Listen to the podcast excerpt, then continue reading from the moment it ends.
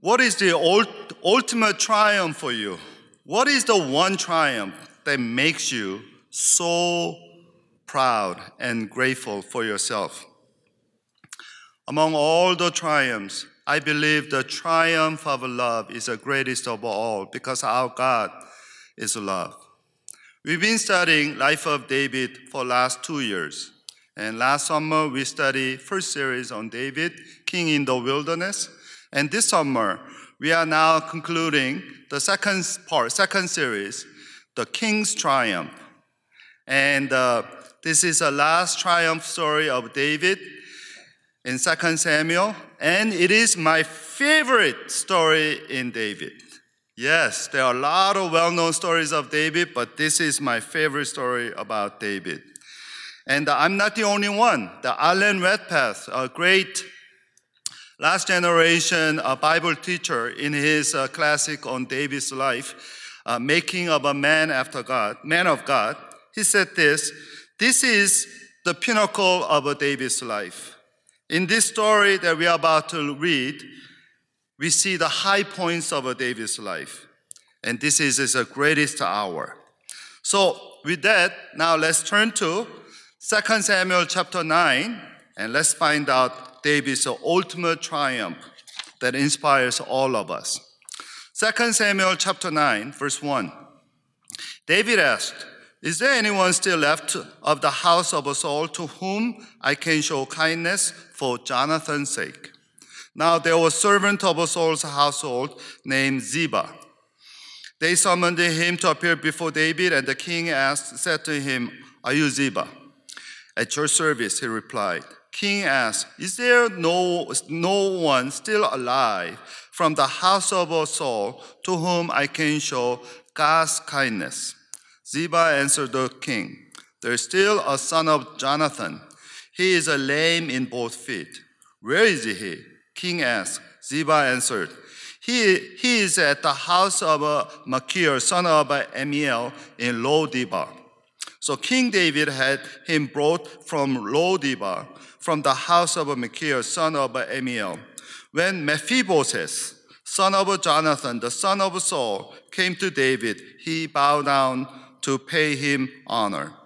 David said, Mephibosheth, at your service, he replied, Don't be afraid. David said to him, For I will surely show you kindness for the sake of your father Jonathan. I will restore to you all the land that belonged to your grandfather Saul, and you will always eat at my table. Mephibosheth bowed down and said, What is your servant that you should notice a dead dog like me? Then the king summoned Ziba, Saul's steward, and said to him, I have given your master's grandson everything that belonged to Saul and his family. You and your sons and your servants are to farm the land for him and bring in the crops, so that your master's grandson may be provided for. And Mephibosheth's grandson of your master will always eat at my table. Now Ziba had 15 sons and 20 servants.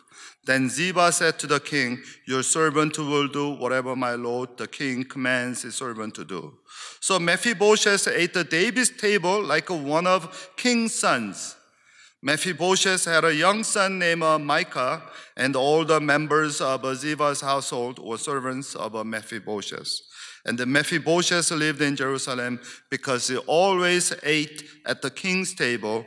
He was lame in both feet. Context of uh, today's story is right after David achieved great security, prosperity, and good order in his kingdom. If you look at the preceding passage, chapter 8, verse 15 and 18, you will see the list of leaders in David's kingdom. So, chapter 8, 15, David reigned over all Israel, doing what was just and right for all his people. Joab, son of Zeruiah, was over the army. Jehoshaphat, son of Ahilud, was a recorder. Zadok, son of Ahitub, and Ahimelech, son of Abiathar, were the priests. Seraiah was a secretary. Benaniah, son of Jehoiada, was over the Kerethite and the Pelethite. And David's sons were priests. The reason the writers of 2 Samuel gave us the list of names of David's leaders was because very soon there will be another unlikely person added to that list. That person is a Mephibosheth, the disabled son of Jonathan, a cripple, became a member of the inner circle of the crown. The key word today is a kindness. And Hebrew word for kindness is a chesed. And the English Bible translate chesed into a loving kindness, steadfast love, even goodness and mercy. We'll just call it kindness.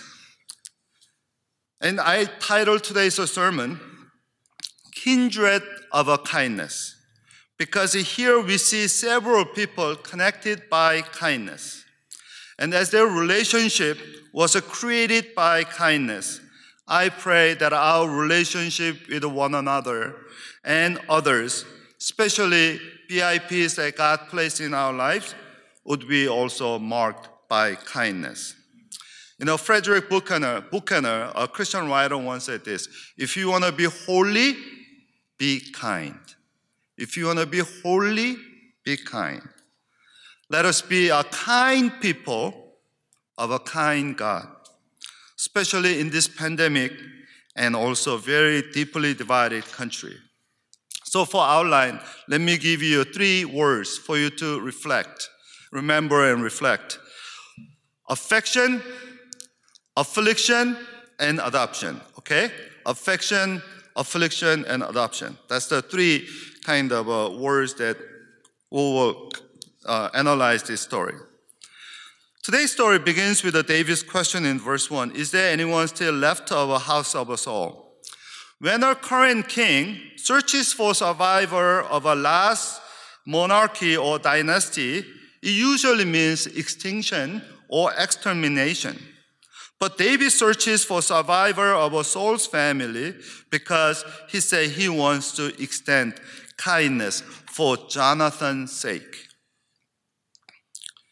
So question is, uh, what kind of uh, uh, who uh, the what did it, David mean by Jonathan's sake?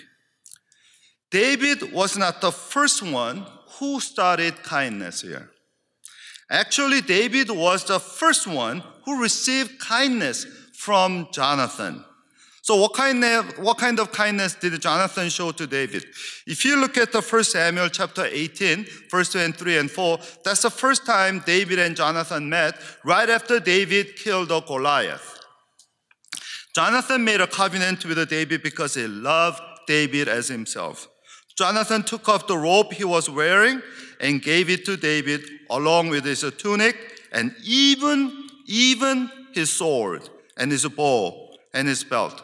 The reason the writer said even is that if you look at uh, the 1 Samuel chapter 13 verse 2, Israelites were living in bronze age whereas the Philistines were living in the iron age. So Philistine has a much better weapon technology.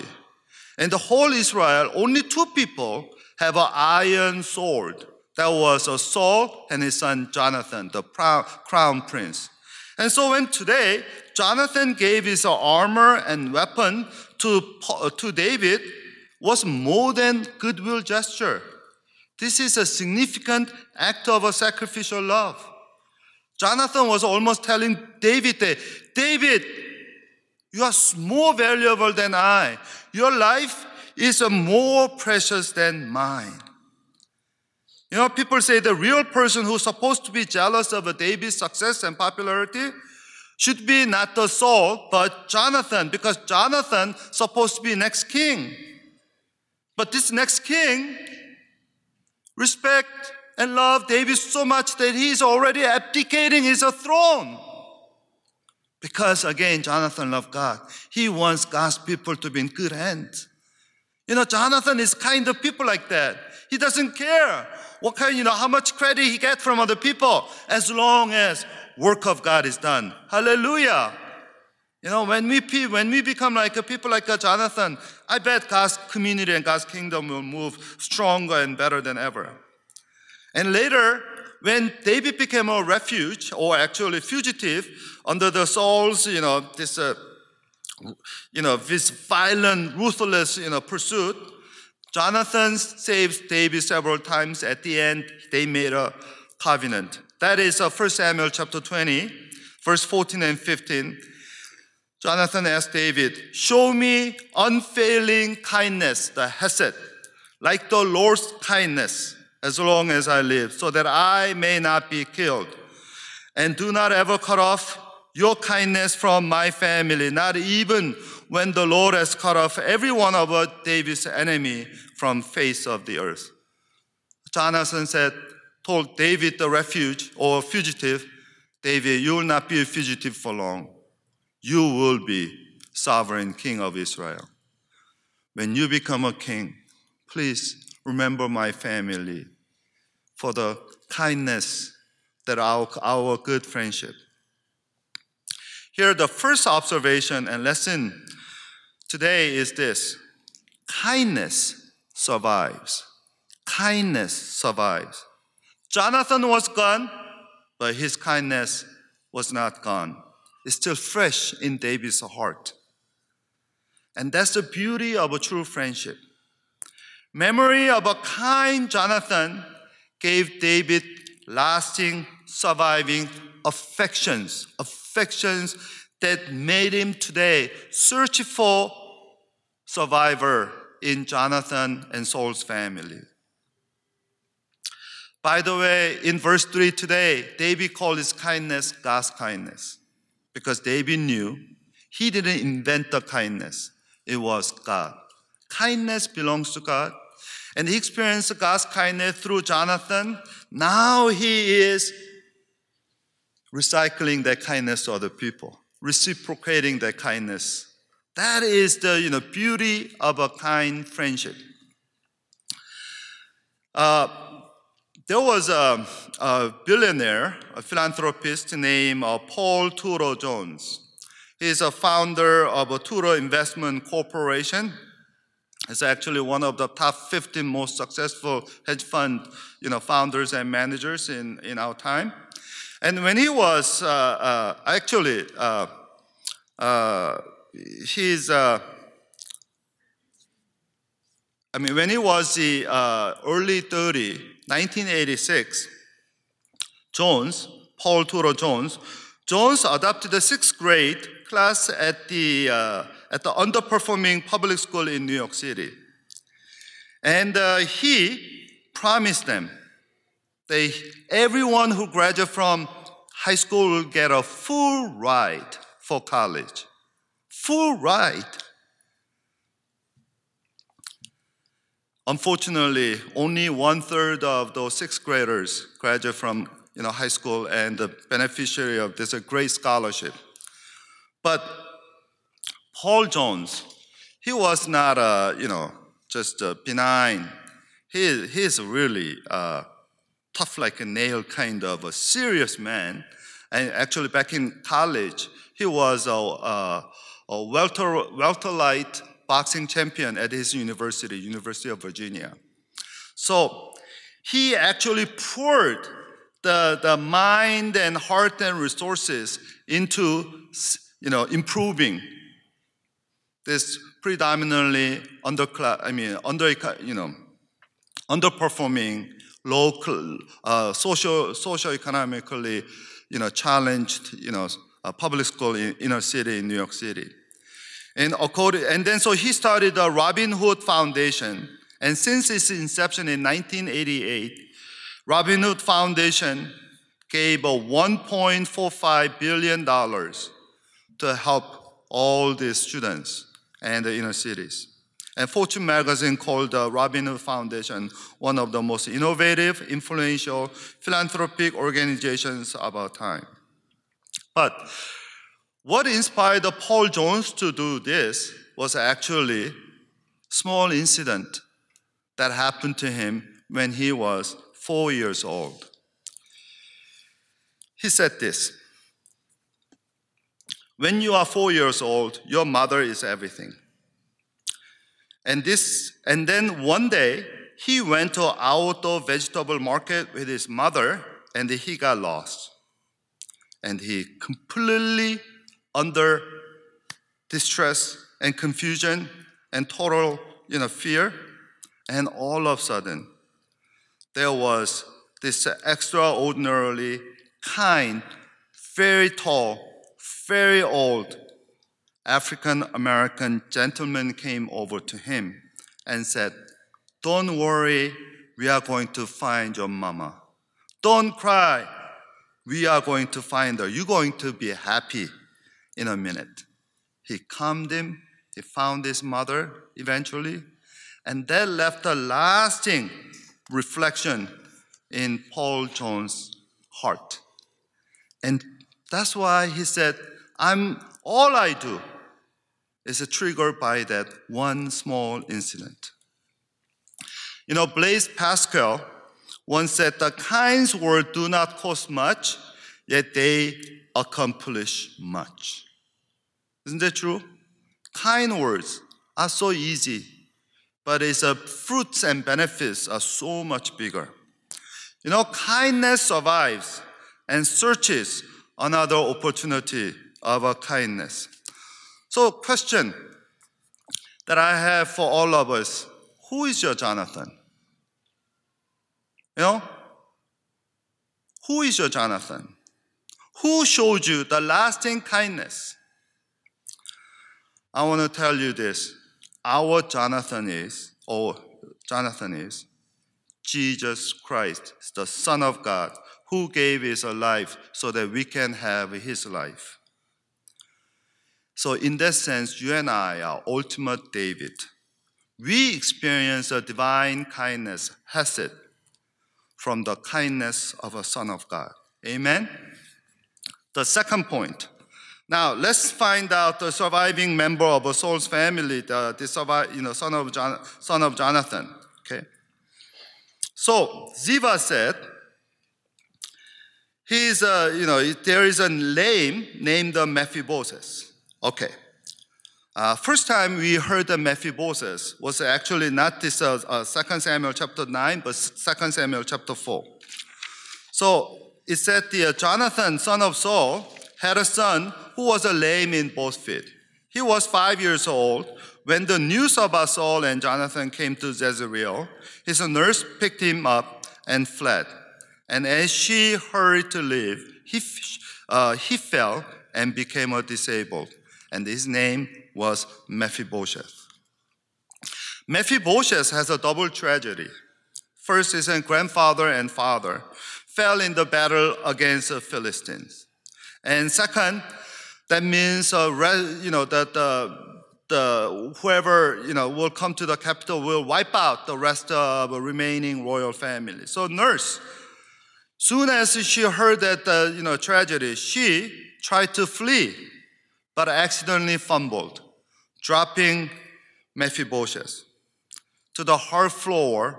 That Mephibosheth fell and became paralyzed.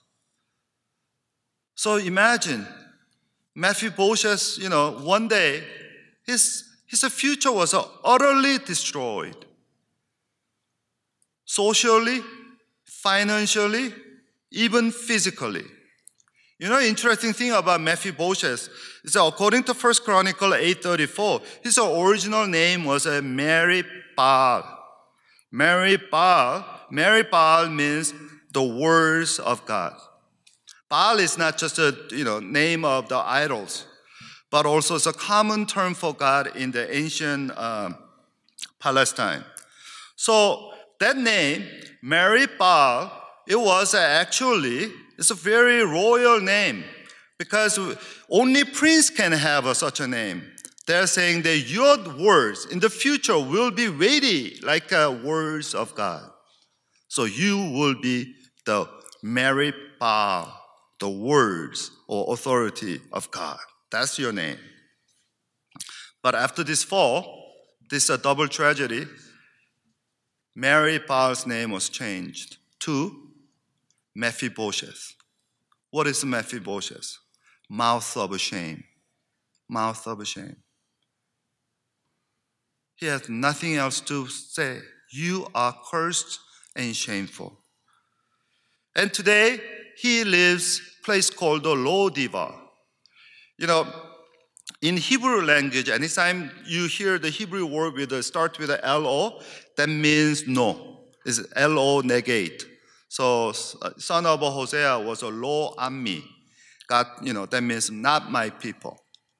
Lo, lo means no, and diva means a word or description. So lo diva simply means place where there's no word to describe. It simply means nowhere. Nowhere. And if you look at the map, Lodiba was the east of the Jordan River. Do you see uh, Jerusalem on the bottom and Lodiba all the way top? It's a desolate place. It's a far away from all the actions and main cities of Israel. Actually, this was later when King David fled from rebellion, his son Absalom, and regrouped himself. And not only that, Mephibosheth was in the house of uh, Machir, the son of Ammiel. That means he doesn't have his own house. He was living under somebody else's roof. So gathering together, his life means out of nowhere, he was nobody, shameful, hiding. Mephibosheth is a picture of uh, affliction. Somebody who is living in shame and fear until today, David called him. And when David sent his, uh, you know, uh, David uh, uh, sent people for him, I can imagine, you know, uh, when David's soldiers knock on the door, Mephibosheth probably had a, almost a heart attack that, uh, oh my goodness, I'm done. I'm doomed. I'm discovered. That's why when he came to King David, he prostrated before king. And the first word came out of King David was, do not fear or do not be afraid. Why? I bet Mephibosheth thought the typical end of a surviving royal family is a death. So I'll be done. But David said, Do not afraid. I will show you kindness for your father's sake.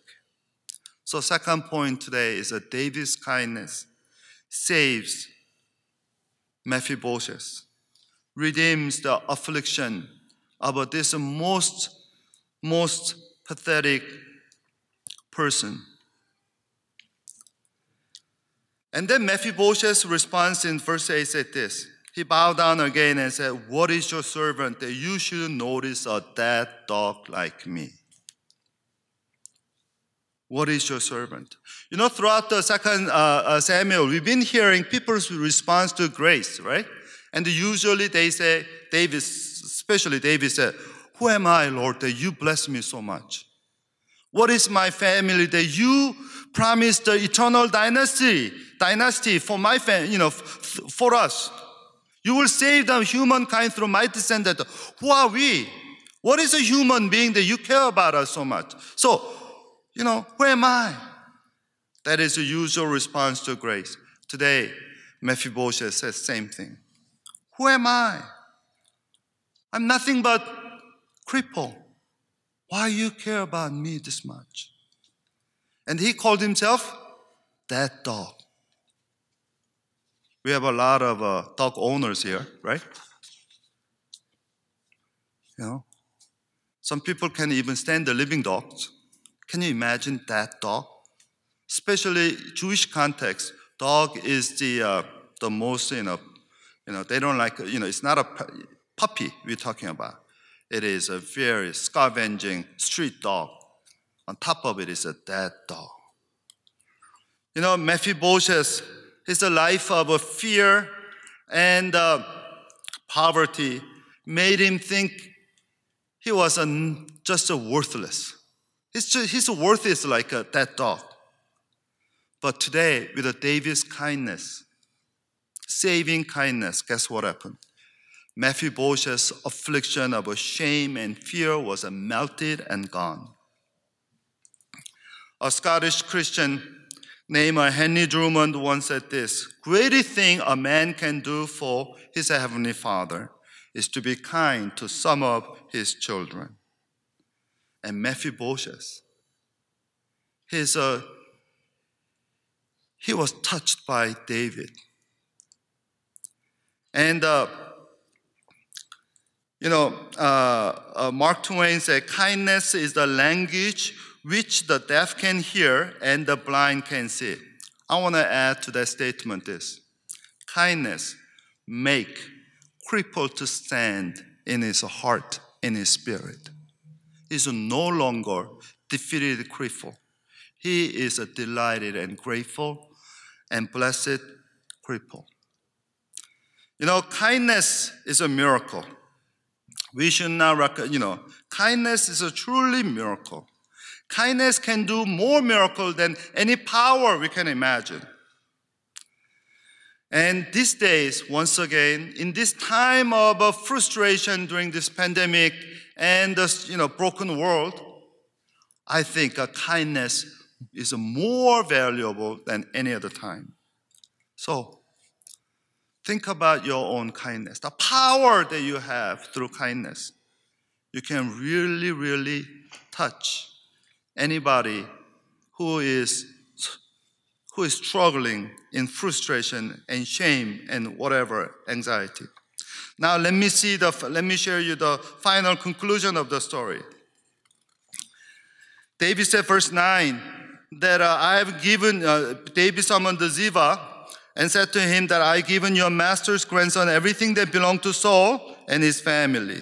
And you and your sons and your servant supposed to, you know, take care of him, serve him. And then Mephibosheth, grandson of your master, will always eat my table. You know, David not only gave a stop to Mephibosheth, but gave a special relations, relationship to him. David literally adopted Mephibosheth as one of his sons. Three times in this passage, verse you know, uh, 10 to 13, said the uh, Mephibosheth at the David's table or king's table as his son, one of his sons. David adopted Mephibosheth into his family. You know, kindness ultimately shares its blessings with others. And the last verse of today's story is incredible. It said, Mephibosheth lived in Jerusalem because he always at the king's table. This is a countercultural testimony about God's kindness that saves us. You know, the fact that Mephibosheth no longer hiding in the fear of the current king, but this is descendant of a previous king, now are living, his living openly among people of God. This is a great picture of a gospel of Jesus Christ. You know, Mephibosheth was no longer shameful of him because David welcomed him and embraced him. David brought him as one of his sons. And every single day he ate at the David's palace. And the last word was he was lame in both feet. Once again, that's a reminder. Mephibosheth was well received by David, not on his merit, but in David's mercy and kindness. So, reason I love this story. Some of you heard me saying this, but uh, you know, you know, let me repeat. This is my, you know, uh, my indulgence. Today, the daily, you know, there's Mephibosheth eating a daily dinner table at the King David's palace. For me, is the uh, the ultimate picture of my future and your future. So imagine David has many sons. The firstborn is a guy named uh, Am- Amnon, crown prince. I bet he has all the royal, you know, pride, you know, preppiness, all the, you know, whatever, you know, these, you know, uh, styles, gestures, mannerism. And then David also has a son named Absalom, the most handsome guy we find in the Bible. You know, Bible said that he has such a beautiful hair that his hairlock was sold so expensively. You know, He can, he, he can be a model for the shampoo company today. But, you know, imagine in dinner table, Amnon is, you know, sitting right next to the father, you know, as a crown prince, and Absalom you know, coming in. You know, once in a while, he's just, just doing this in the dinner table. And there is, you know, Solomon, the bookworm, you know, rushing from the library, library with the books. And, oh, I'm sorry, sorry, sorry, sorry. I was, you know, I was reading, you know, I didn't know it was already dinner time. And when everybody sat in the dinner table, there comes Mephibosheth, the cripple, limping, limping, very slowly. And King David looked at the Mephibosheth with a big smile. Mephibosheth, come join us. No one we will not we will not touch the food until you sit with us. Welcome, son. How was your day? Every single day. That was Mephibosheth's experience. You know, when I imagine this uh, David's dinner table, it reminds me of uh, my future at the, the King of Kings table, our Lord Jesus table. Because the Bible said, Jesus told his disciples that you also will eat and dine with me at the end. And so at the ultimate, you know, kingdom of God, the eschatological, you know, age, imagine all the Jesus and his disciples and apostles, Peter the rock, John the beloved disciple, you know, and all, and then, and then, you know, oh, I cannot miss it. You know, Apostle Paul that I'm, I'm, I'm named after, sitting there. And not only that, great church fathers, you know, Athanasius, Augustine, you know, dumb ox called uh, Thomas Aquinas, the big giant guy. And then my kind of theologian, the foul mouth, Martin Luther, the son of a German miner, you know. And then my hero, Barth, and Bonhoeffer. And then I come. And they say, Hey, Paul, I came. Come and sit with us. We've been waiting for you. I don't know about you, this is a preview of my future and your future and our future. God graciously invited us and opened the door for us to have an eternal banquet with Him. Just one last thing about Mephibosheth is that we see Mephibosheth one more time later in the Second Samuel 19 when David went to uh, fled from Absalom's rebellion and returned to Jerusalem. Mephibosheth came and welcomed him. And Bible said he had not taken care of his feet or trimmed his mustache or washed his clothes from the day the king left until the day the king returned.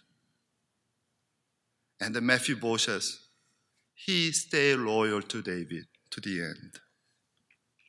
Let me close uh, today's sermon with a quote from uh, one commentator about Mephibosheth. His name is David Guzik, and let me read his uh, comment, commentary on Mephibosheth. David's grace to Mephibosheth is a wonderful picture of God's grace to us. We are Mephibosheth. We are hiding, poor, weak, lame, and fearful before our king comes to us. We separated ourselves from king because we didn't know him or his love for us. Our king sought us out before we sought him. The king's kindness is extended to us for the sake of a covenant in his heart. The king returned to us more than what we lost in hiding from him. We have a privilege of a provision at the king's table.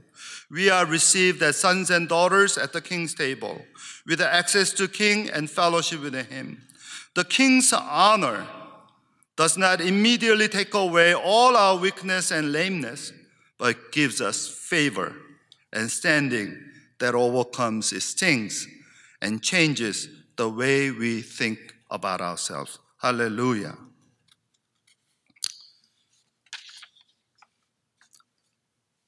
Just as Mephibosheth joins the David's table, Jesus gave us his dinner invitation called Lord's Supper. So today we'll close with the Lord's Supper in the worship.